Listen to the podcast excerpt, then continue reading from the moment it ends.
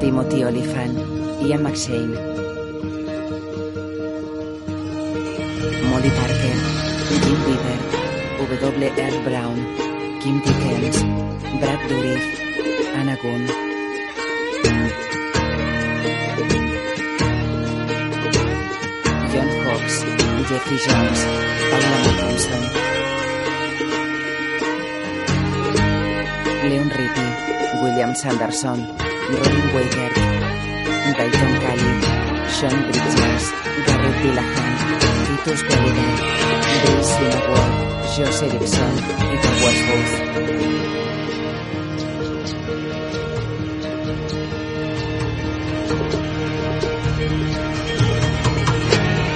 Director de fotografía James Lemon.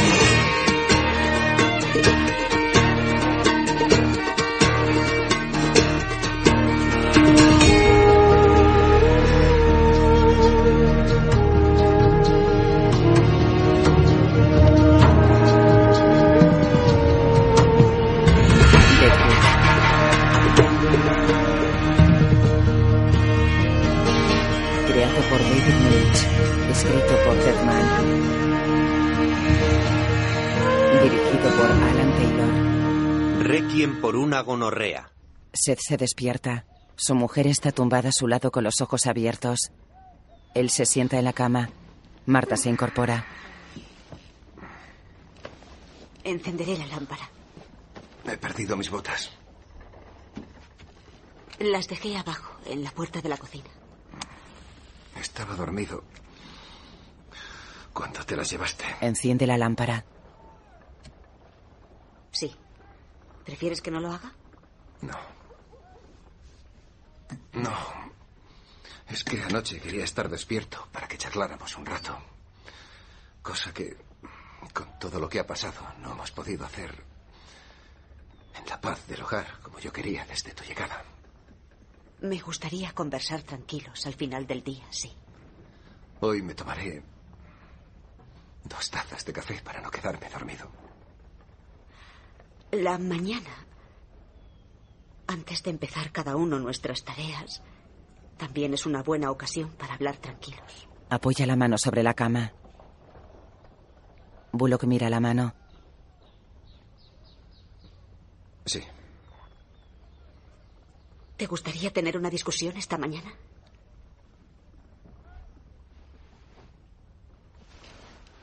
No me gustaría despertar al niño.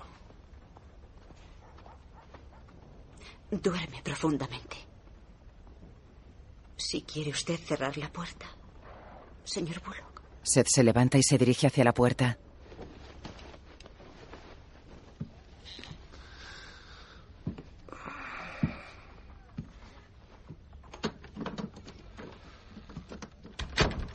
Al está en la cama con temblores.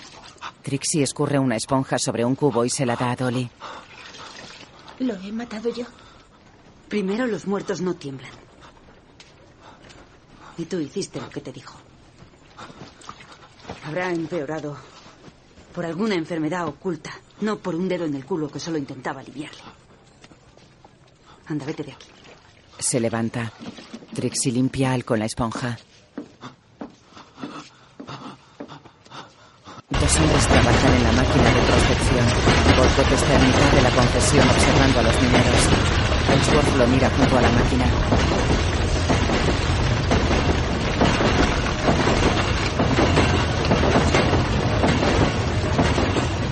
Pone la mano sobre la culata de su pistola y se acerca a él. Hola, ¿Qué quiere usted? soy Francis Bolcott. Me llamo Ellsworth, señor Francis Volcott. ¿Me oye bien? Sí, ¿cómo está usted? Muy bien, y me alegro de verle. Y yo a usted. Los que pasean por la mina de la señora Garrett sin un con su permiso no son bienvenidos, señor Volcott. Espero que no repita su estúpido error. Vaya, una respuesta grosera a un error inocente. Cuando trabajó usted en Nevada no llevaba barba. Así es. Para el señor George Hearst, como ojeador del terreno, Era geólogo para el señor Zer, sí. Mm, Lleva usted ventaja, señor Ellsworth. Eso sería imposible, señor Volcott. Usted no es inocente ni en los errores. Ahora recuerdo vagamente un Ellsworth, superintendente de Consolidated Virginia Operations, ¿no? Me importa una mierda lo que recuerde. Un héroe. Acabó una semana para rescatar a tres hombres de un derrumbamiento. Y 46 cadáveres que no debieron salir de aquel agujero. Puede elegir contar vivos o muertos. Salga de esta propiedad. Verá un hombre que se opone a los cambios. No tiene por qué ser reaccionario. También se le podría describir como corto de mollera. Dígale al cabrón para el que trabaja que procure que el siguiente títere que envíe no haya estado en Nevada. Francis asciende y camina. Se vuelve. Este ruido es terrible, ¿verdad que sí, señor Ellsworth? Como el futuro. Se marcha. Ellsworth lo mira. En la habitación de la señora Garrett, Corro, morro, forro. Alma señala la muñeca. Nora se está distrayendo. Para que te atienda, ofrécele un caramelo. Se dirige hacia la puerta.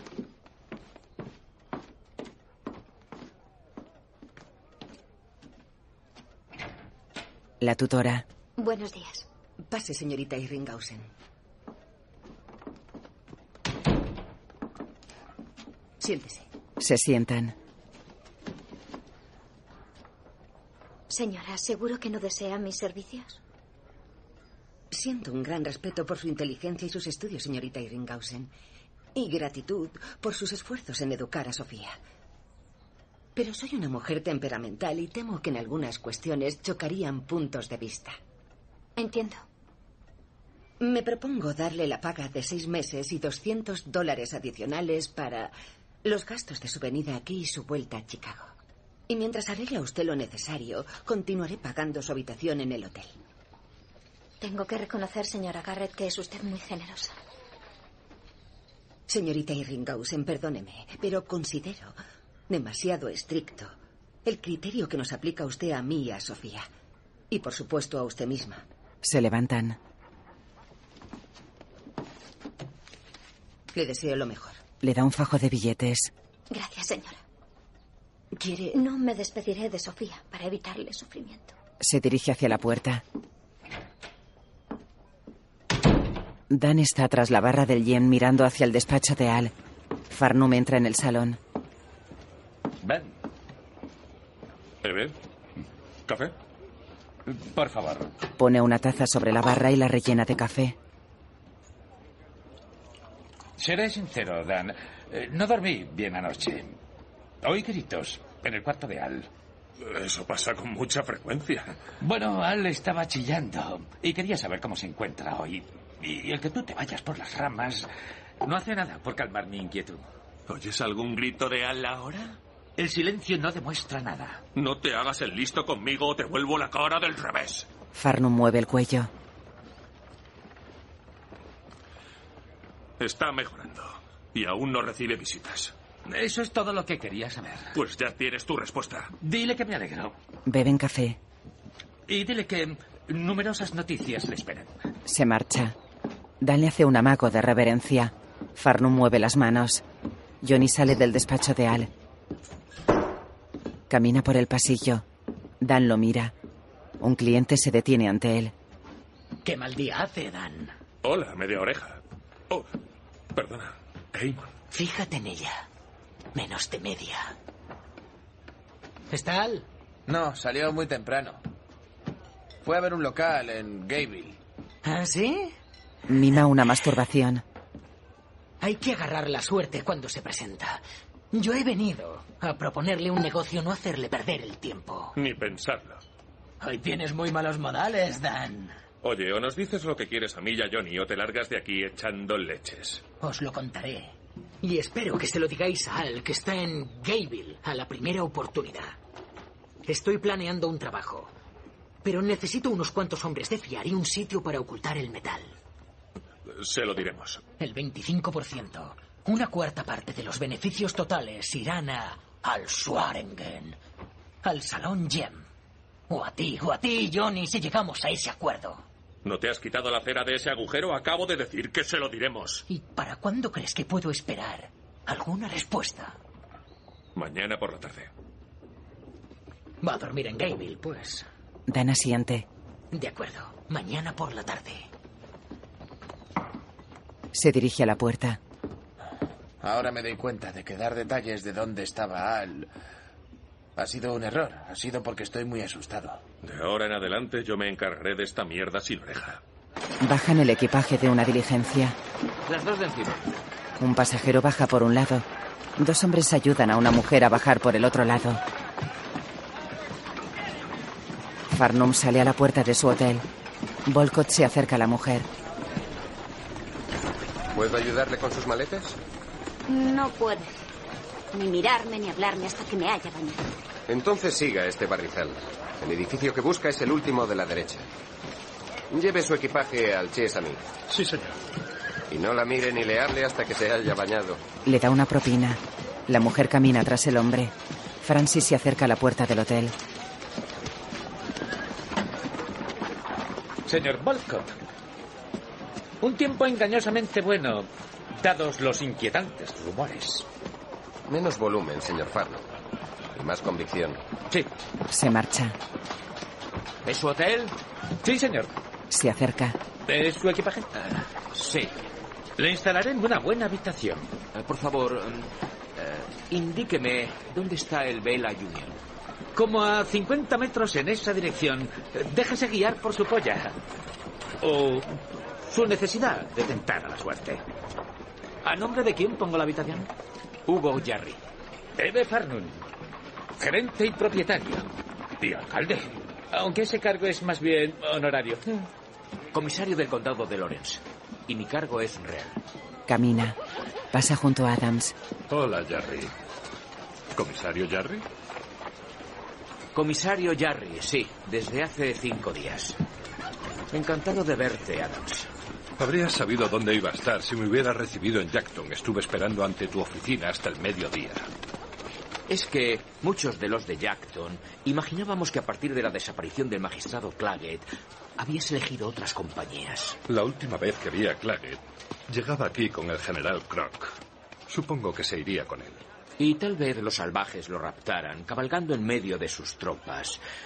Sí, esas traiciones nocturnas llevan el sello de los indios. O aceptó un soborno de alguien, no cumplió su parte y recibió su merecido. Eso no me interesa a mí ni a nadie de Jackton. Como tampoco tus actuales compañías. Si intentas apartar a Swaringen antes de que el gobernador actúe, apuestas por el caballo equivocado. Alguien se equivoca, sí. En fin, le diré que te he visto. Estoy muy ocupado, si no, iría a presentarle mis respetos. Te ruego que me permitas pasar. Adam se aparta. Hugo se dirige al Vela Union. Sai está sentado a una mesa con un cliente de avanzada edad. Espero, Marvin, que no tengas información que yo no tengo. 600 dólares americanos, señor Tolliver. Es la concesión número 16. Te he hecho una pregunta y no me has contestado, muchacho. Le diré una cosa, señor. Su actitud me ha convencido. Entiendo. Las narices que sangran y cosas así. Bueno, la salud es lo primero. León, El empleado se acerca. en cuanto lo anote, podremos decir trato hecho. Deja un papel y un tintero sobre la mesa. 600 dólares con. Enseguida. Hugo entra en el local. Sai lo mira. Santo cielo, no me los des a mí. O Marvin nos matará a los dos. Entrega las monedas al viejo. Aquí tienes, Marvin. ¿Sabes escribir? Sé hacer una X, señor. Con, firma como testigo. Sí, señor. No mires por encima de mi hombro cuando estoy haciendo mi X. Maddie escribe sobre un escritorio del Chesame. Joanny está en otra mesa. No vuelvas a decirme nunca que te has sorprendido. Es lo que pasó. No quiero oír hablar de ello. Me hace desconfiar. ¿De tu socio en los negocios? Exacto. Ellos se fían de sus pichas. Si nosotros hacemos lo mismo, perdemos nuestra ventaja. No fue eso lo que pasó. ¿Fue peor? ¿Te pusiste furiosa, Joanny? ¿Fue eso lo que te sorprendió? ¿Qué te enfurecía? ¿Que el segundo de George fuera tan cruel y despiadado? Maddie se acerca a ella. Tal vez pensaste en cargártelo, ¿Como venganza de todas nosotras? Llevé esa pistola conmigo solo para protegerme. ¿Quién coño te dijo que entraras ahí con él? Aquí nadie se venga. O moriremos. Y antes de morir yo pienso tener una jubilación tranquila y cómoda y él será quien me la pague. Algo terrible va a pasar aquí. Tú no conoces a la chica. A la que quiere hacer daño.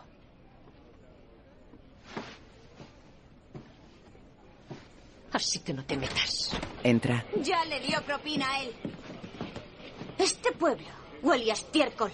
Suelta las maletas. En el hotel, Richardson trocea verduras y las echa en una olla. Farnum se mueve tras él. No es una deslealtad ser realista, Richardson. Somos mortales. Uno espera lo mejor y persevera y reevalúa la situación. Sería idiota si no lo hiciera. Echa uvas en la olla. Ampliar una confianza no es traicionar la confianza. Yo no me propongo serle desleal a Al Swarengen. Se muerde un dedo y se sienta. Me siento expuesto. No me gusta ser débil y sé que lo soy. Anhelo confiar en alguien más fuerte. Y temo lo que podría hacer en su ausencia. Mira a Richardson. El cocinero parte una zanahoria con la mano y la introduce en la olla. Mientras que tú, Richardson, no sabes nada de ti mismo. ¿Estás cagando? Un medio ciego. Vas a pie o a caballo. ¡Pedazo de, de- de cretino! Levanta una sartén. Pon estos despojos en el pastel de carne. Trabaja. Adams entra en el yem. Johnny duerme en una silla. Dan está en la barra. Adam se detiene delante de Dan. ¿Puedo subir hoy? ¿Hasta cuándo estoy castigado? ¿Tiene algún mensaje? ¿Hay posibilidad de que lo nuestro no acabe en sangre? ¿No se da cuenta de que el sol no gira alrededor de nosotros dos? ¿Qué coño significa eso? Significa que puede haber otros factores que influyan en mis decisiones. Aparte de que le consideré un cabrón estirado, personalmente. Por favor, infórmale de que el comisario Jarry de Jackton ha llegado al pueblo con la intención de darle por culo a Al. ¿Se lo dijo mientras le daba a usted? Es importante que se entere. Le harás un mal servicio no diciéndoselo.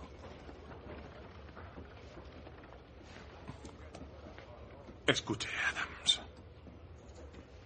Al está muy jodido. Quizá muera. Cielos. En efecto, cielos. Las piedras le han bloqueado la vejiga. Mierda. Entendido. Así que no puede mear. Tiene pis en los pulmones. ¿Puede hablar? No, está tendido. Temblando y mirando a la nada. Ah, y chilla cuando Doc le martiriza metiéndole esas agujas largas y torcidas. Lo siento, no lo sabía. Me encargaré de que reciba sus noticias cuando pueda entender lo que significan. Camina hacia la puerta. Oiga, ¿y cómo está su amiguito? Al que le di la paliza. ¿Hawkeye? Sí, Hawkeye. Vivirá. Se marcha. Dan lanza un trapo a Johnny. ¿Qué, qué pasa? Alma está sentada junto a la escalera del hotel. Ellsworth entra y se acerca a ella. Señora, Buenos días, señor Ellsworth. perdone la tardanza. Espero que haya dormido bien. Lo he hecho. Y le perdono.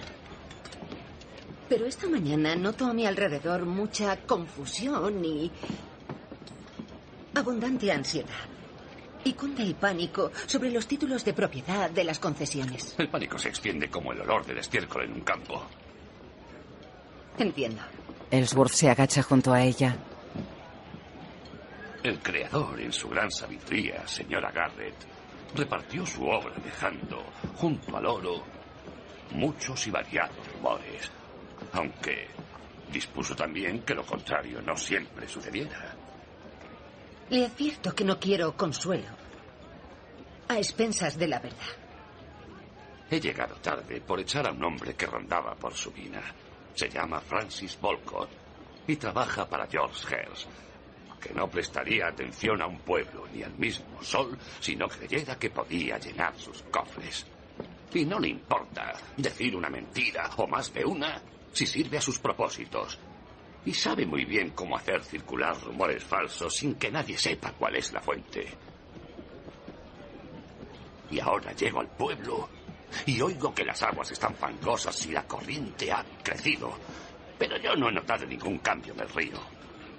Y estos pobres, convencidos de que viene una riada, actúan en consecuencia.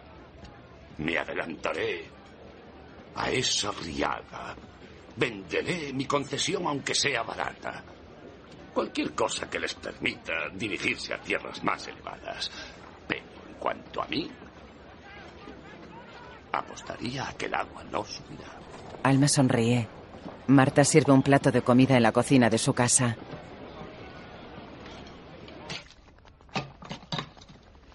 ¿Se lo has dicho al señor Bullock, mamá? Aún no, William.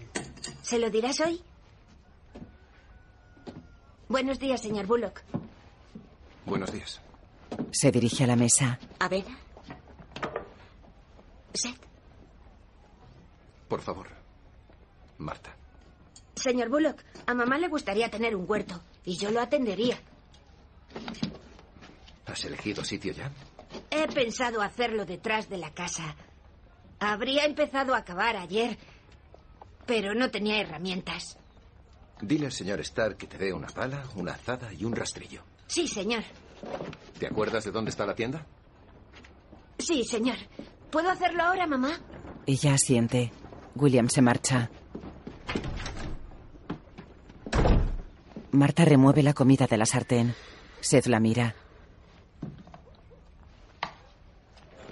Alma está en la escalera del hotel. Observa a Farnum que sale de una habitación y se dirige al mostrador de recepción. La señora Garrett baja la escalera. Señora Garrett. Señor Farno, Lo mira. Se sienta. Farnum indica a un empleado que pase al mostrador y se acerca a Alma. Señora Garrett. ¿Qué hombre no daría su pequeña superioridad intelectual por poseer ese don de la intuición del que tanto disfruta el bello sexo? señor Farno, no entiendo lo que quiere decir. Me imagino que usted, señora, despertó la otra mañana sabiendo, sin ninguna razón, que el pueblo estaba en peligro. Mi oro debe ser trasladado a Denver. Me imagino que pensó, tal vez mientras se peinaba, y sin dudar de su convicción, ni examinarla, se llevó su oro. ¿En peligro? ¿El pueblo, señor Farno? No entiendo qué me quiere decir. Farnum se sienta junto a ella. Señora, si yo tuviera un genio a mi disposición, haría que sus grandes dedos negros elevaran mi hotel y lo depositaran en Denver, como hizo usted con su oro. ¿Porque está en peligro el pueblo? Sí, exactamente, en peligro. O algo aún peor. ¿Debería vender quizá? Si yo tuviera su intuición, ya habría vendido. Alma se acerca a él. Y compro su hotel. Es usted maravillosa, intuitiva y generosa. No, no, no, no podría aprovecharme de su magnífica generosidad, por muy rica que sea usted. Ella escupe en su mano. Ponga un precio, señor Farnum, y cerraremos la transacción. Señora, por favor, eh, no, no juegue conmigo. Me Se golpea. pone nervioso, eh, e inseguro. Mi intención es otra, le doy mi palabra. ¿Es mi intuición? Oh, su intuición. Ponga un precio. ¿Cómo dicen ustedes los hombres? ¿Cagueo levántese del retrete? Señora Garrett, por favor, A no ser, señor Farnum. a no ser que ha cambiado de idea. No, no. Esa es la prerrogativa de su sexo, según creo. Quería decir a no ser que esté mintiendo sobre ese peligro. ¿Mentir? ¿Yo? ¿Pero por qué iba a hacerlo? Exacto. Ella se levanta. Entonces ponga su precio ya. Déjeme reflexionar, señora Garrett. No lo haga, señor Farnum. Confíe en su intuición. Le sentaría muy bien un vestido. Sube la escalera. Farnum se sienta. Miserable furcialtanera. Pretende aprovecharse de mí. Al está en la cama. Esto es una crisis y quiero que me escuches. Las piedras pueden extraerse quirúrgicamente por dos procedimientos. El método superior, llegando a tu vejiga por encima del pene, y el otro, llegar por detrás. ¿Por detrás de qué, Doc?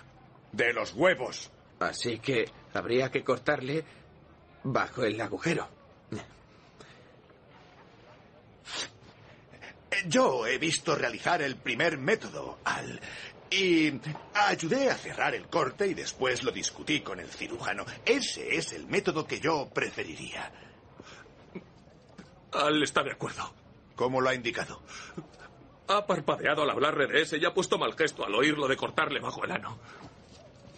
Con un cuchillo en manos expertas, dos de cada diez hombres sobreviven a esa operación. Pero ¿en qué momento sin una intervención habrá empeorado tu estado hasta no tener solución? Me parece que estás en ese punto. Yo no soy un experto, pero haré todo lo que pueda si me das tu consentimiento para la operación. Está de acuerdo, quiere operarse. Esa es tu decisión, ¿verdad? Al? Su arenque tiembla en la cama. Quiere operarse. O sí que será mejor que se prepare. De acuerdo. Bien. Ven conmigo, Johnny. Ayúdame. Voy, voy, Doc. Dan sale al balcón. Se apoya en la baranda llorando.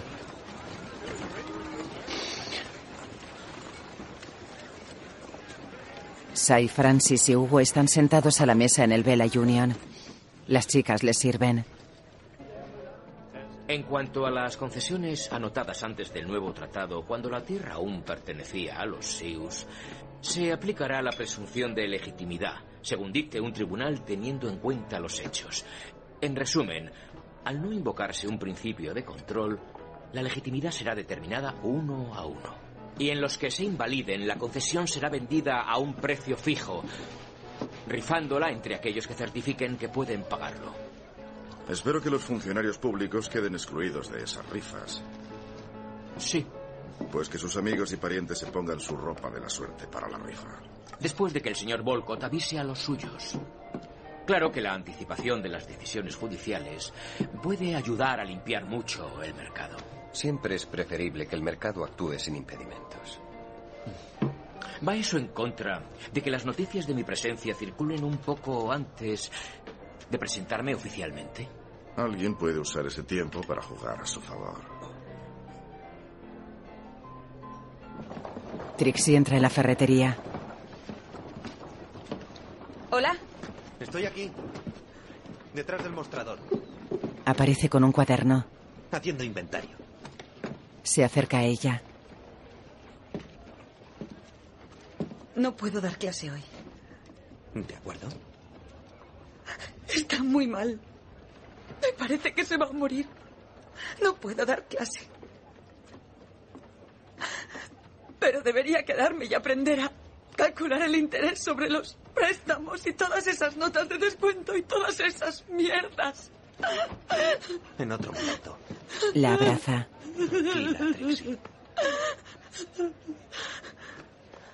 Te hago daño en el hombro. Seth se detiene en el porche. Trixie repara en él. Tengo que irme. Se marcha corriendo.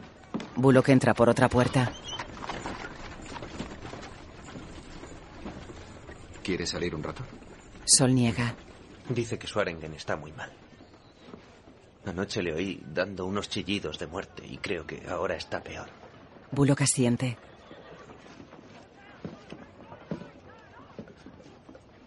Gracias por darle al niño esas herramientas. Quiere ganar algún premio en la feria de la cosecha. Habló de maíz y de calabazas. He tenido noticias de Denver Seth barre. sobre nuestra propuesta al banco. Tenemos que encontrar el 15% del capital propuesto. Si el capital son 2 millones, esos son... 300.000 aparte de lo que saquemos de Denver.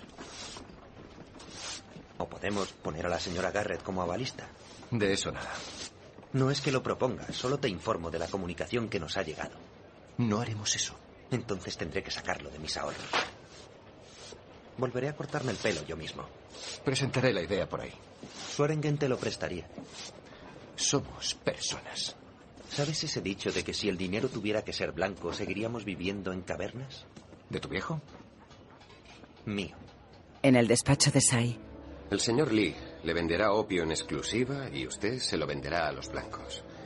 Y recibirá usted la mitad de los beneficios del juego de su calle. Mis hombres lo contarán.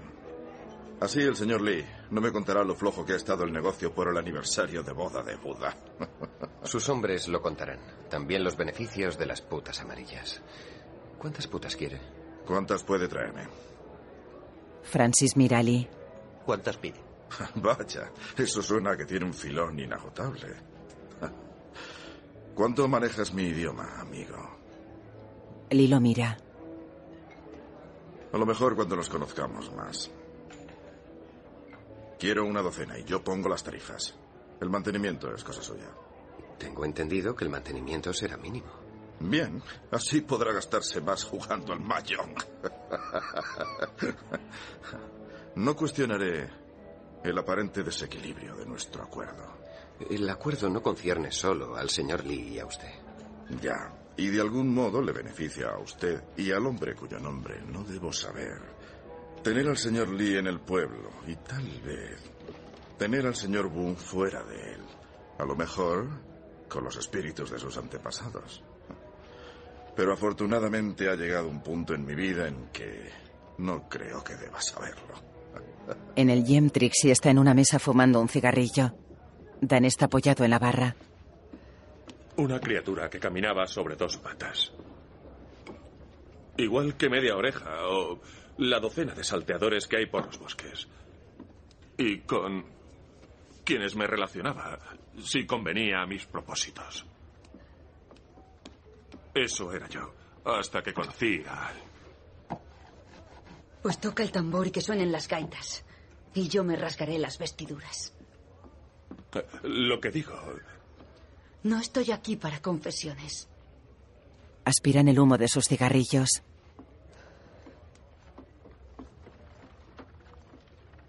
Dime que lo quemaremos. ¿Qué? Este puto salón. Antes de que Tolliver se lo quede. Mira a Dan. Hecho. Jewel sale del despacho. Se acerca a la baranda. Trixie se levanta. Bueno, abre la boca y di algo que podamos entender, joder. Pregunta por ti. No te mueras guardando el secreto. Sube. Limpia la número 3. Dolly dice que ha sangrado. En la cocina las manos de Doc tiemblan y se le caen las tenazas. Maldita sea. Johnny lo mira. Yo voy a tomar bien whisky, Doc. ¿Quieres uno? No, no quiero tomar ninguna mierda de whisky. A lo mejor te haría más firme el pulso. ¿Cómo te atreves? Cállate o te parto la boca. No te lo tomes a mal, hombre. El whisky no hace más firme el pulso, sino que no te preocupe el no tenerlo bastante firme. ¡Dios santo! Lo menos que necesito es cargarme a otro hombre. Coge el instrumental hirviendo.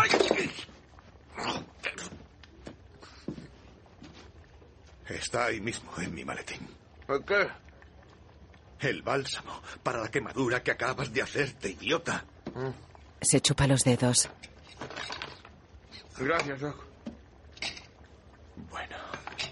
Coge el instrumental con las tijeras y lo introduce en agua hirviendo.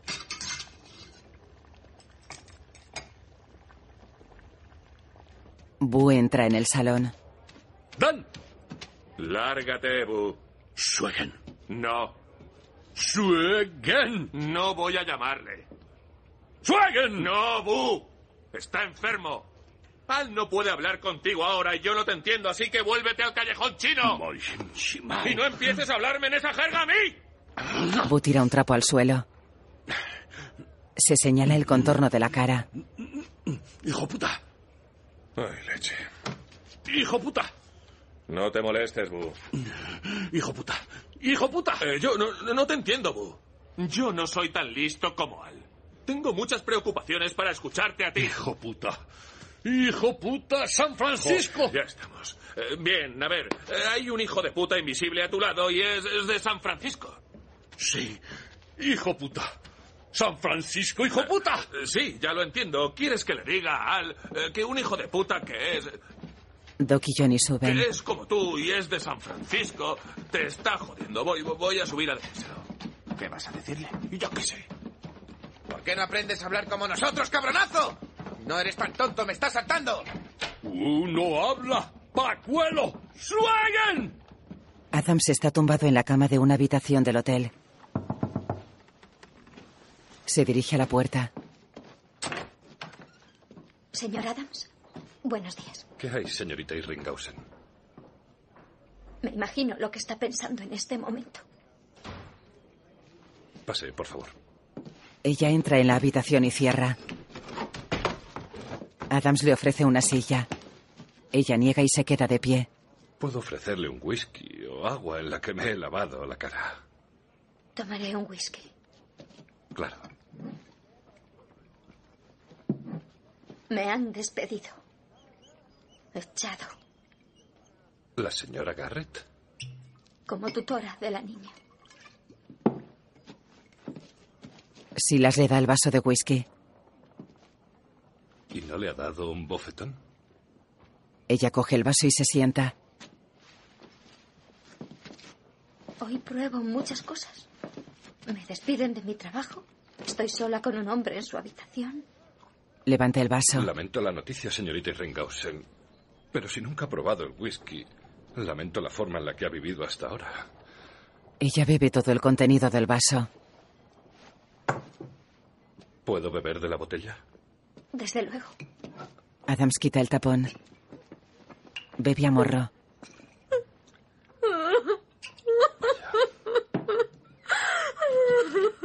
Vaya. Perdóneme. ¿Quiere que la deje sola? Es su habitación. Sé que no me robará. ¿O se sentiría mejor si me suicidara? ¿Por qué dice eso? Discúlpeme. Ha sido una tontería para que se riera. Es que temo que acaben con mi vida. ¿Qué?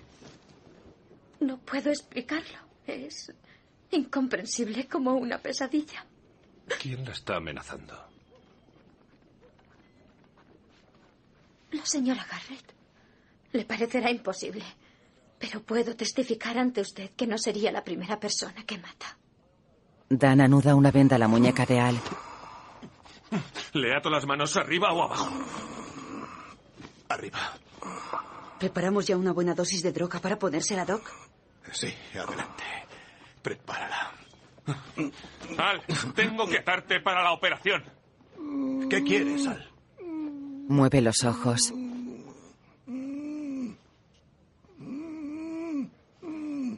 Tiene miedo. Dan mira al doctor. ¿Tienes miedo? Al, ¿tienes miedo al cuchillo? Quiere intentar echar las piedras él mismo. ¿Es verdad que tienes miedo? ¿Tienes miedo, Al? Dios, le estoy aplastando los huevos. Maldición. Vamos a administrarle una buena dosis de sales aromáticas. ¿Me oyes, Sal? Toma una buena dosis de sales en la nariz. ¿Qué, qué estás haciendo, Doc? ¡Silencio! Sentadle y ponerle de pie, joder. Lo levantan. Vengo, tranquilo. Tranquilo. Vamos, vamos, vamos, Al. Ya sale, ya sale. Así se hace, Al. Eso. Ya sale. Sí. Así se hace. ¿Qué se hace? ¡Cabronazo, hijo de puta! ¡Empuja, cabronazo! ¡Vamos, Sal, vamos! ¡Empuja, empuja! Estás meando tanto que un caballo estaría orgulloso. ¡Echadlo en la cama otra vez! Lo tumban en la cama. Vamos a acabar con esto. Voy a meterte este instrumento otra vez dentro y a sacar a esa cabrona que has conseguido mover. Así no te rajaremos. Súbele sus rodillas del pecho. Sujétalo. Tú, Johnny, tú, salte al balcón. Yo me encargo de las sales. Le coloca el frasco bajo la nariz.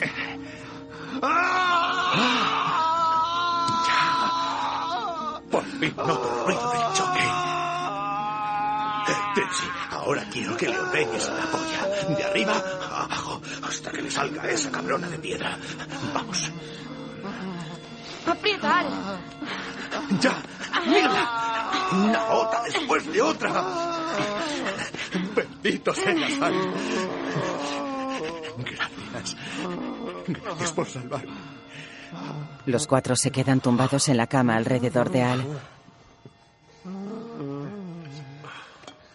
En el Chesami, cuatro chicas dan la espalda a Francis. ¿Estáis incómodas, chicas? Están bien. Les paga por estar en esa posición y mantendrán esa posición. Han estado en posiciones más incómodas. Hace miles de años, en Chipre, las mujeres para poder casarse tenían que servir como prostitutas en el templo de Afrodita durante cierto tiempo. El tributo de su promiscuidad servía para asegurar a la isla el favor de la diosa de las buenas cosechas y el buen tiempo. Las mujeres eran sacrificadas en el altar de las necesidades de su pueblo. Pero hemos avanzado mucho desde entonces. Por ejemplo, ¿quién folla sobre un altar hoy en día? ¿O cree que algo puede controlar el tiempo? ¿Vas a follarme esta noche, Francis? Yo taladro, Carrie. Se levanta y se acerca a una de las cuatro chicas. Has mirado. Te dije que no miraras. Perdón. La empuja contra la pared. ¿Por qué no hace ya lo que va a hacer, señor V? ¿Tengo un tiempo limitado? ¿Quiere decir que la educación puede esperar? Disfruté mucho con nuestra charla de la otra noche. ¿Quieres follártela? No, Carrie, no. No he dicho eso. El ambiente de esta sala se vuelve contra mí. Noto impaciencia colectiva y no un paraíso de indulgencia. Tira una bolsa con monedas. ¿No vais a satisfacerme? Lo intentamos, señor V. Pero se porta usted de mala manera. Me decepcionas, tú a quien quería regalar los detalles de los mitos. Dioses fornicando con mortales. Infinitos incestos. Padres con hijas con hermanas. Joanny se aleja de él. Llévesela o váyase. Si nos disculpan. Desde luego. Carrie se levanta. Sé generosa. Señala Joanny. Se marcha tras Carrie. Una chica baña a Hugo en una habitación del Bella Union. Jarry sopla la espuma contra los pechos de la chica. A ver, ¿a dónde apuntaba usted? ¡A tus tetas! Entra Sai. ¿Hay posibilidad de que acabe usted pronto, comisario? Hugo baja el Por si espejo. quiere entregar al editor de nuestro periódico cierto documento antes de que esté demasiado borracho para leerlo. Jarry se quita las lentes. No voy a hacerlo hasta que no acabe de bañarme. En ese caso vas a tener que soplar algunas de esas burbujas bajo el agua, cielo. Hugo mira a la chica. Se tumba en la bañera y se pone las lentes. La chica le hace una felación. Sai sale de la habitación. En el gym, una chica masajea la espalda de Dorothy. Dan le hace una indicación a la joven y ella se aleja. Eamon se acerca a él. Eamon, Se sienta ante Dan. Johnny los observa tras la barra. ¿Por casualidad ha vuelto ya al de Gable Dan? ¿Donde nunca ha estado? Al está arriba. Y si aceptas unas cuantas condiciones, te daré una breve audiencia con él. ¿Es que te sientes muy importante haciéndote el jefe? Te advierto que si sigues tocándome los cojones, vas a hablar con el barro de la calle. Esa audiencia es muy importante. Bien, Da una calada. escucha atentamente. Se dirigen a la escalera. Entras y le propones el robo.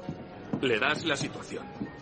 El botín que estás dispuesto a garantizar, su parte de ese botín y un porcentaje por si hay algo más. Y luego, Eamon, cierras la puta boca. Ahora ha tenido un día muy jodido. Y tienes que dejar que te indique cómo le dé la gana, si lo acepta o no. ¿Te parece justo? Eres un gran hombre, Dan. ¡Eres tú el más grande! No me jodas, media oreja. No me llames media oreja, cerdo hijo de puta. Cada uno vive como quiere. Y tú quieres ser un mierda detrás de una barra. Intento hacerte un favor. No quiero favores tuyos. Dan saca un cuchillo. acuerdo. Media oreja. Como coño quieras que te llame. Lo agarra por detrás y le rebana el cuello. Quería ayudar a la recuperación de Ali y hacerte un favor. Eamon se agoniza en un pasillo de la planta de arriba. Dan baja la escalera y se sienta en una mesa. Johnny se acerca a él. Media oreja está palmando. Llévaselo al chino y que se lo eche a sus cerdos. Sí, ah, claro. Traeré trineo. No tengo paciencia para aguantar mierdas. He tenido un día muy jodido. La chica del masaje se acerca. Dan la aparta con el brazo. En una habitación del ¿Fuiste a Chesame, ver a un pariente, Carrie? ¿O la madame te dejó allí para fastidiarme? se quita el chal. Ella no me cuenta por qué hace nada. Pero sabrás si viste a un pariente o no. Se sienta. Sí. No lo ve. ¿Estuviste con alguien? Se quita los zapatos. Con un indio y su caballo. Se mira al Me los espejo. follé a los dos. Tú odias este pueblo. Y supongo que tú no. Yo no, no. Las colinas me cuentan historias. Y ahora te tengo a ti. Bueno, yo no estoy loca, así que las colinas no me hablan. Y me tengo, esté donde esté, y querría estar en Nueva York. Las colinas no me hablan, pero aún así me cuentan cosas. Ah, ya, gracias por explicármelo como a un bebé. Se quita las ligas. Estas colinas son inmensamente ricas, ¿Y qué? que atraen hasta la esquiva atención de alguien como mi jefe. No me quedaré por simples promesas. Por una gran fortuna, ¿te quedarás un poco? Ella lo mira. Dame algo ahora. Toma, Le da una bolsa con monedas. más que a la madame. Ella la deja sobre la cama. Y no me pegarás como a las demás. Tú nunca me has decepcionado. Carrie se remanga la falda y se sienta horcajada sobre Francis, que tiene el pantalón abotonado. Nunca me pegues. Nunca, Francis. Nunca. De acuerdo. Ella mueve la pelvis encima de él.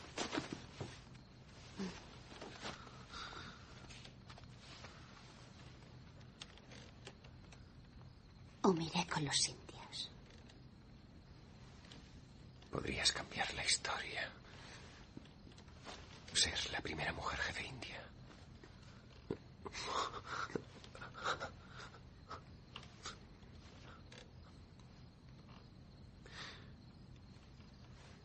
Demasiado rápido.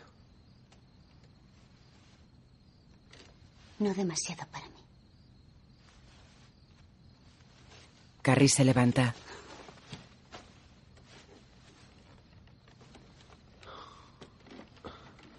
Deberías probar alguna vez con la polla fuera del pantalón.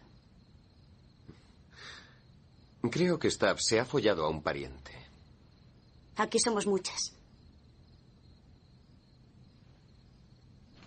Al está tumbado en la cama boca arriba y con los ojos abiertos.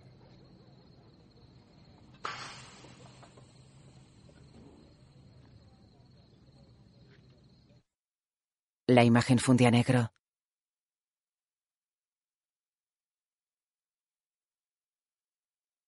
Música de Raynon Hale y Johnny Klimek.